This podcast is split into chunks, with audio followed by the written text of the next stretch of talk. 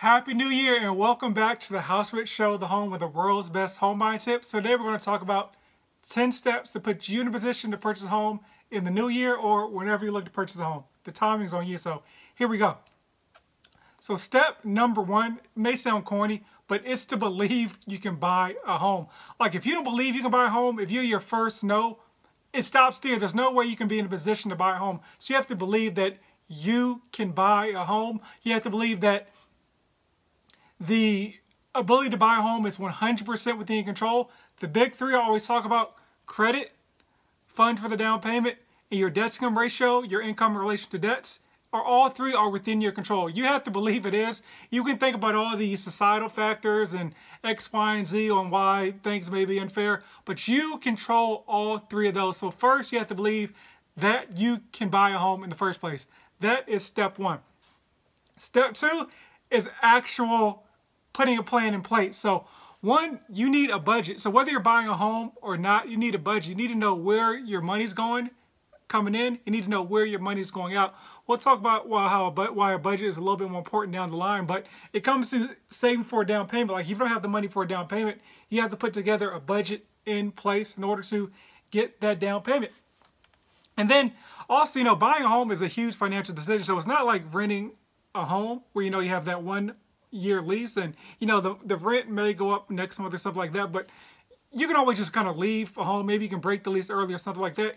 You can't really break a mortgage early. I mean, you can sell your property, but if you're doing it honestly within the first year, year and a half, you're probably going to take an L when you factor in like commissions and all that uh, other stuff into and you know, cost of closing costs and all that to sell a home, you're probably going to take an L if you're trying to sell a home in the first year. So once again, you have to make sure you have that budget and that plan in place.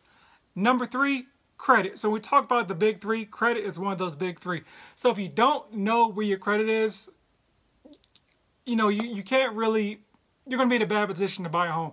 So if you're, once again, if you're looking like on a app like Credit Karma or something like that, that's probably 40 to 60 points higher than what your FICO models 2, 4, and 5 are that your mortgage lender is using. Credit Karma or any bank app, once again, they're not wrong. They're just a different model. They're a Vantage 3 score model, and they're just not as aggressive and thorough as the other models. So once again, when you're purchasing a home, like that's a the biggest financial decision you'll probably ever make in your life. So that credit model is going to be a lot more thorough than the others you probably heard my story, but I'll give a quick snapshot. Like when I was going to buy a home, my, my third home actually, I thought I had an 800 credit score. Lender pulled my credit, it was 684.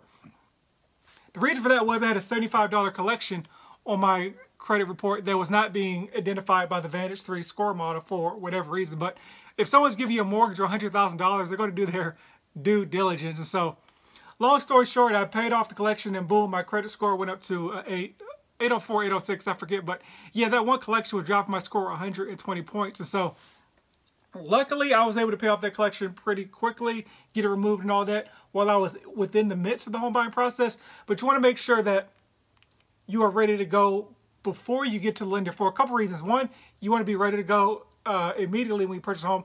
And then two, you may not, honestly, you may not have like an 800 credit score like I did. So if you have a 700, which is still a, a great credit score, but you have a collection of something drop you 120 points. Now you're at 580. You can't qualify for most loan programs. You can qualify for FHA at 580, but you don't want to. You don't want to apply with the 580. But uh, that's a story for another day. So once again, credit. Number four.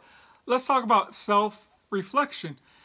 So once again, this is a huge financial decision. So you can have the money to buy a home, the credit to buy a home, the DTI to buy a home, but are you disciplined enough to buy a home? So you have to say, hey, do I have a solid job? Am I solid, you know, relationship or financially? You probably don't want to purchase like a home if you're in a like have a I don't say you don't have a girlfriend, but you want you want to make sure that if you're in a relationship with somebody that they understand that hey, you're purchasing the home, but you're not married, so you probably just want to purchase the home for yourself, and there's no kind of drama down the line. So to make sure that you're just in a good space mentally to buy this home. You won't be moving anywhere and you're ready to just say, hey, I'm here ready to settle down for at least the next year, hopefully the next three or four years in this one location. Maybe one year if you're looking to like kind of um, kind of build your real estate portfolio, maybe FHA or, or conventional, you know, one year move to a property, rent it out and kind of do that move. But you want to make sure that you're in a good position um, to just be ready to buy a home in the first place. So let's talk about number five.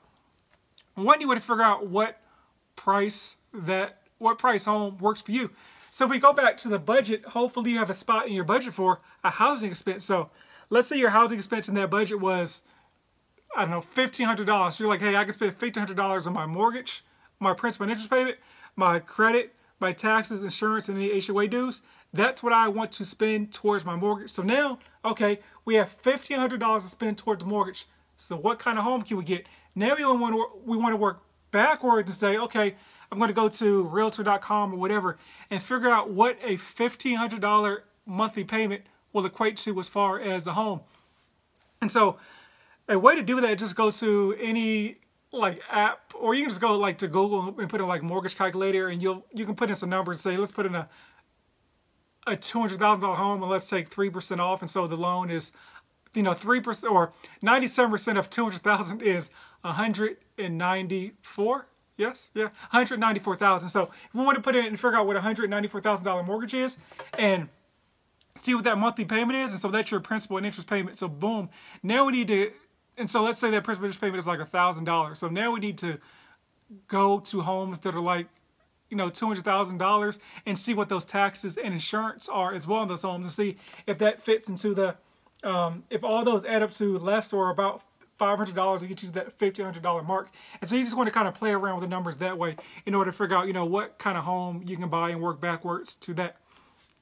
And so once you figured out what your price range is, you want to figure out, do you have the money to buy that home? So once again, let's say you got a home that's $200,000. 3% of that is $6,000. That's your down payment. But don't forget your closing costs. And so your closing costs I know if you're in the state of Texas. I'll tell you what your closing costs are.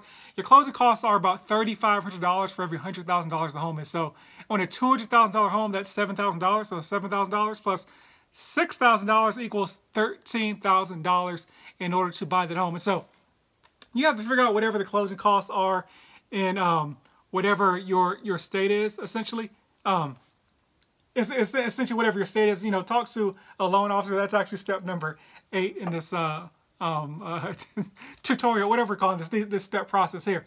And then number seven is go get that money. And so you may not have $13,000 in your bank account, but you can budget towards it. You can go get a, a side hustle to, you know, DoorDash, Uber, take on some overtime, do something in order to go get that money. So that's what the budget is for as well. So you know, hey, I need to make an extra $500 a month in order to save for this home by in the next eight months or something like that. So that's which one you want to actually go get the money, or you can you want to look at down payment assistance programs. You can like like a gift from a family member or something like that. But you want to go get that money. And number eight is talk to a loan officer. So um, all this is great to figure out stuff on paper and this and that, but you really want to talk to a loan officer when you're before you're looking to buy a home because you want them to actually run your credit so you can get that, that FICO 2, 4, and 5 score. You want to figure out, you know, what down payment assistance programs that loan officer has.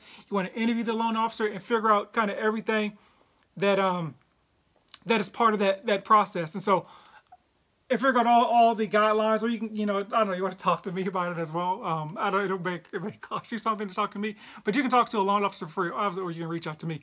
And then you want to actually go get that pre-qualification. So pre-qualification, pre-approval, eh, they're, they're different things depending on who the lender is, but you want to make sure that basically the lender's pulled your credit, the lender has seen your financial statements, and the lender has um, run your DTI and all that to make sure that you're in a position to buy a home because everything can look good on paper in your mind, but unless you actually have a pre-qual, it, it really doesn't mean anything. As well as you can't really make an offer on a home without a pre-qual because no one's taking your offer based on the word of mouth. It's like, hey, um, I can buy a $200,000 home. Um, that, that's not happening. And then last but not least, you want to talk to a realtor. So honestly, no, there's no real realtor is going to show you homes without that pre-qual letter. That's why I put the realtor as the last step in the process. You want to make sure you have that pre-qual because once again, remember, realtors only get paid when the home closes. So all the driving around, all the helping you out, consulting with you, all that, all that's free of charge. They get paid by the seller when you purchase a home and it closes. So don't waste their time and they're not going to waste their time as well. So make sure you get that pre-qual before you talk to a lender. And so, yeah, those are the 10 steps in order to purchase a home for yourself in 2022. You know, new year, new you, all that other good stuff. But uh, yeah, that's it. Any questions, let me know. And I am out. Thanks.